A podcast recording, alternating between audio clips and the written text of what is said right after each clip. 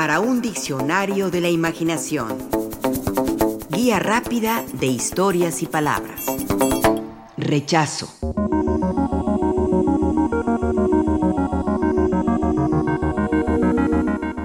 El rechazo no nos gusta, nos amedrenta, nos violenta, nos pone siempre en guardia, en sumisión o con los pies en polvorosa. Entre los artistas, sufrir el rechazo del público, de sus semejantes o de un crítico puede provocar desasosiego, duda, pero también ira, enojo.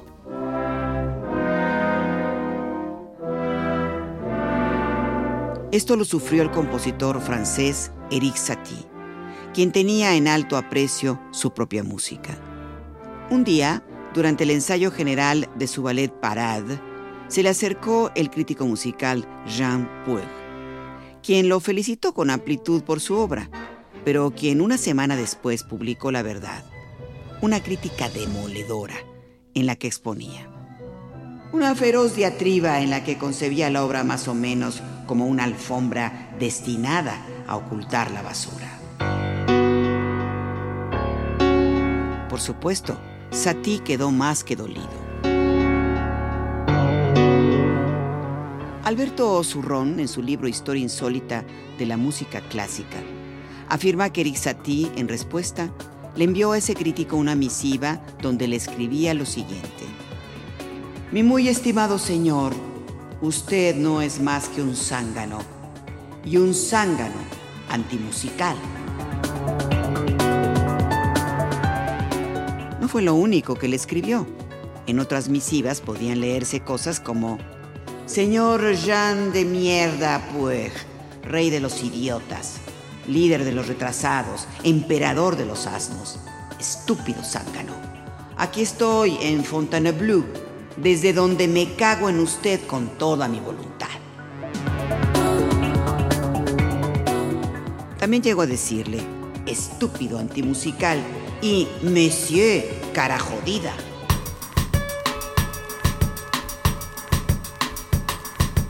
Jean Puer, al sentirse ofendido en su persona y en su honor, demandó a Eric Satie por libelo y difamación. El resultado, al músico se le condenó a una semana de prisión y pagar una indemnización de mil francos por daños morales y otros 100 francos de multa penal.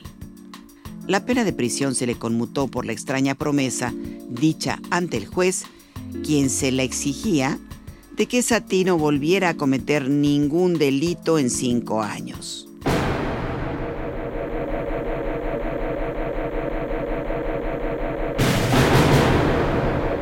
El rechazo entre los artistas no solo proviene de los críticos o del público, sino de ellos mismos. Sigamos con los músicos. El propio Alberto Zurrón nos cuenta cómo algunos compositores han rechazado obras suyas por considerarlas sin la suficiente calidad.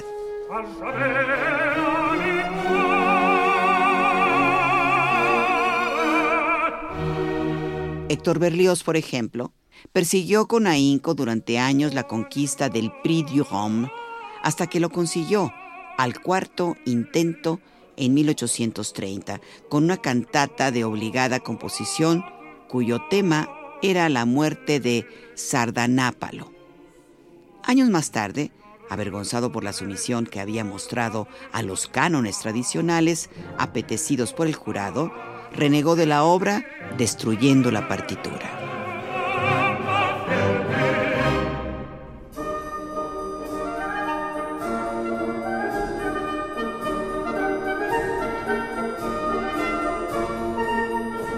Beethoven a punto estuvo de hacer lo propio con la partitura de La Victoria de Wellington, dedicada al duque inglés héroe de las guerras napoleónicas. Cuando se representó por vez primera, fue bendecida por el público, lo que no obstó para que poco después el compositor confesara a su colega checo Tomaszek que tal obra era realmente una solemne estupidez.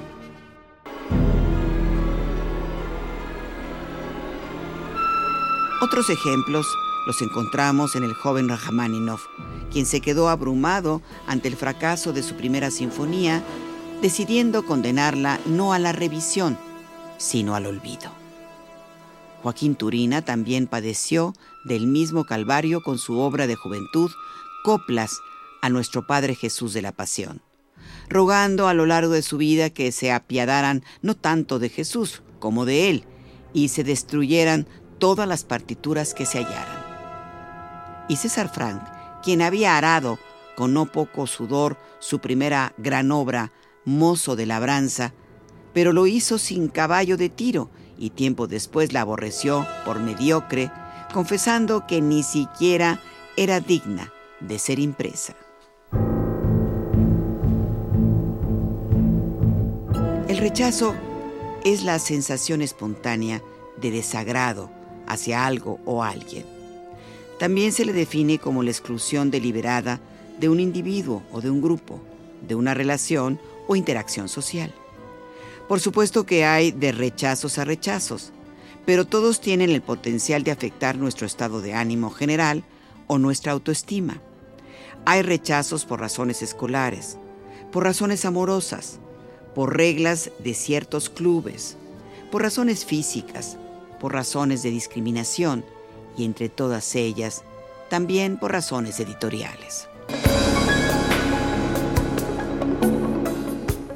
De John Kennedy Toole es muy famosa la anécdota de su novela La conjura de los necios, que fue rechazada una y otra ocasión por todas las editoriales a las que mandó el manuscrito.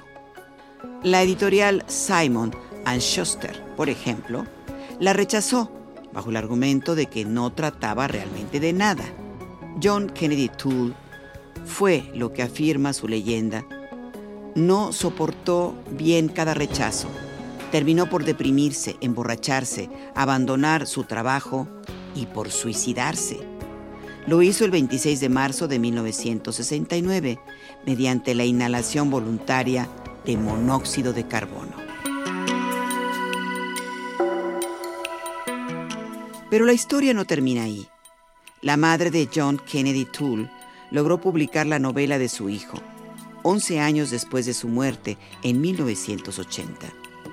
De inmediato se convirtió en una obra muy leída y más porque al año siguiente recibiría el premio Pulitzer a la mejor novela, lo que la catapultó a ser publicada a nivel mundial por otras editoriales.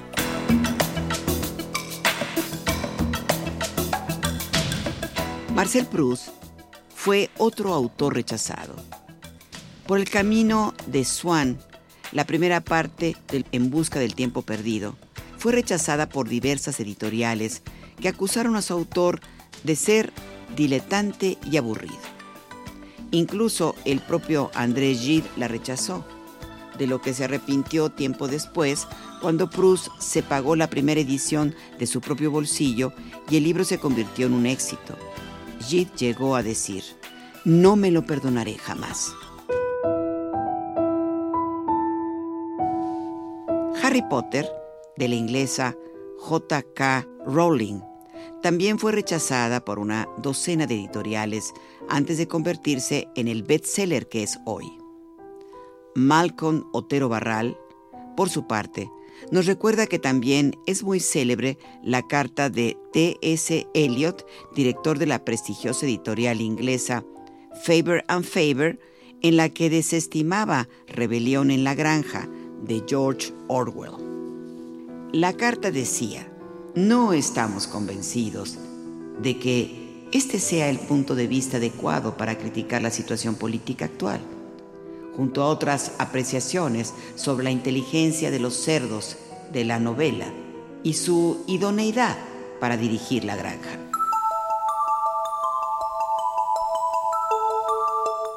García Márquez también sufrió rechazos. Por lo menos eso pasó con Cien años de soledad, cuyo manuscrito no pasó la indulgencia de varias casas editoriales antes de ver la luz en la editorial sudamericana. Y ya que hablamos de rechazos editoriales, al famoso editor Carlos Barral, de Seix Barral Editores, a quien se le atribuye la creación del boom latinoamericano como fenómeno editorial, se le pasó publicar Cien años de soledad por traspapelarse el manuscrito en su escritorio. Además rechazó publicar Mafalda porque no publicaba monigotes y rechazó también Apocalípticos e Integrados de Humberto Eco porque no cabía en su plan editorial.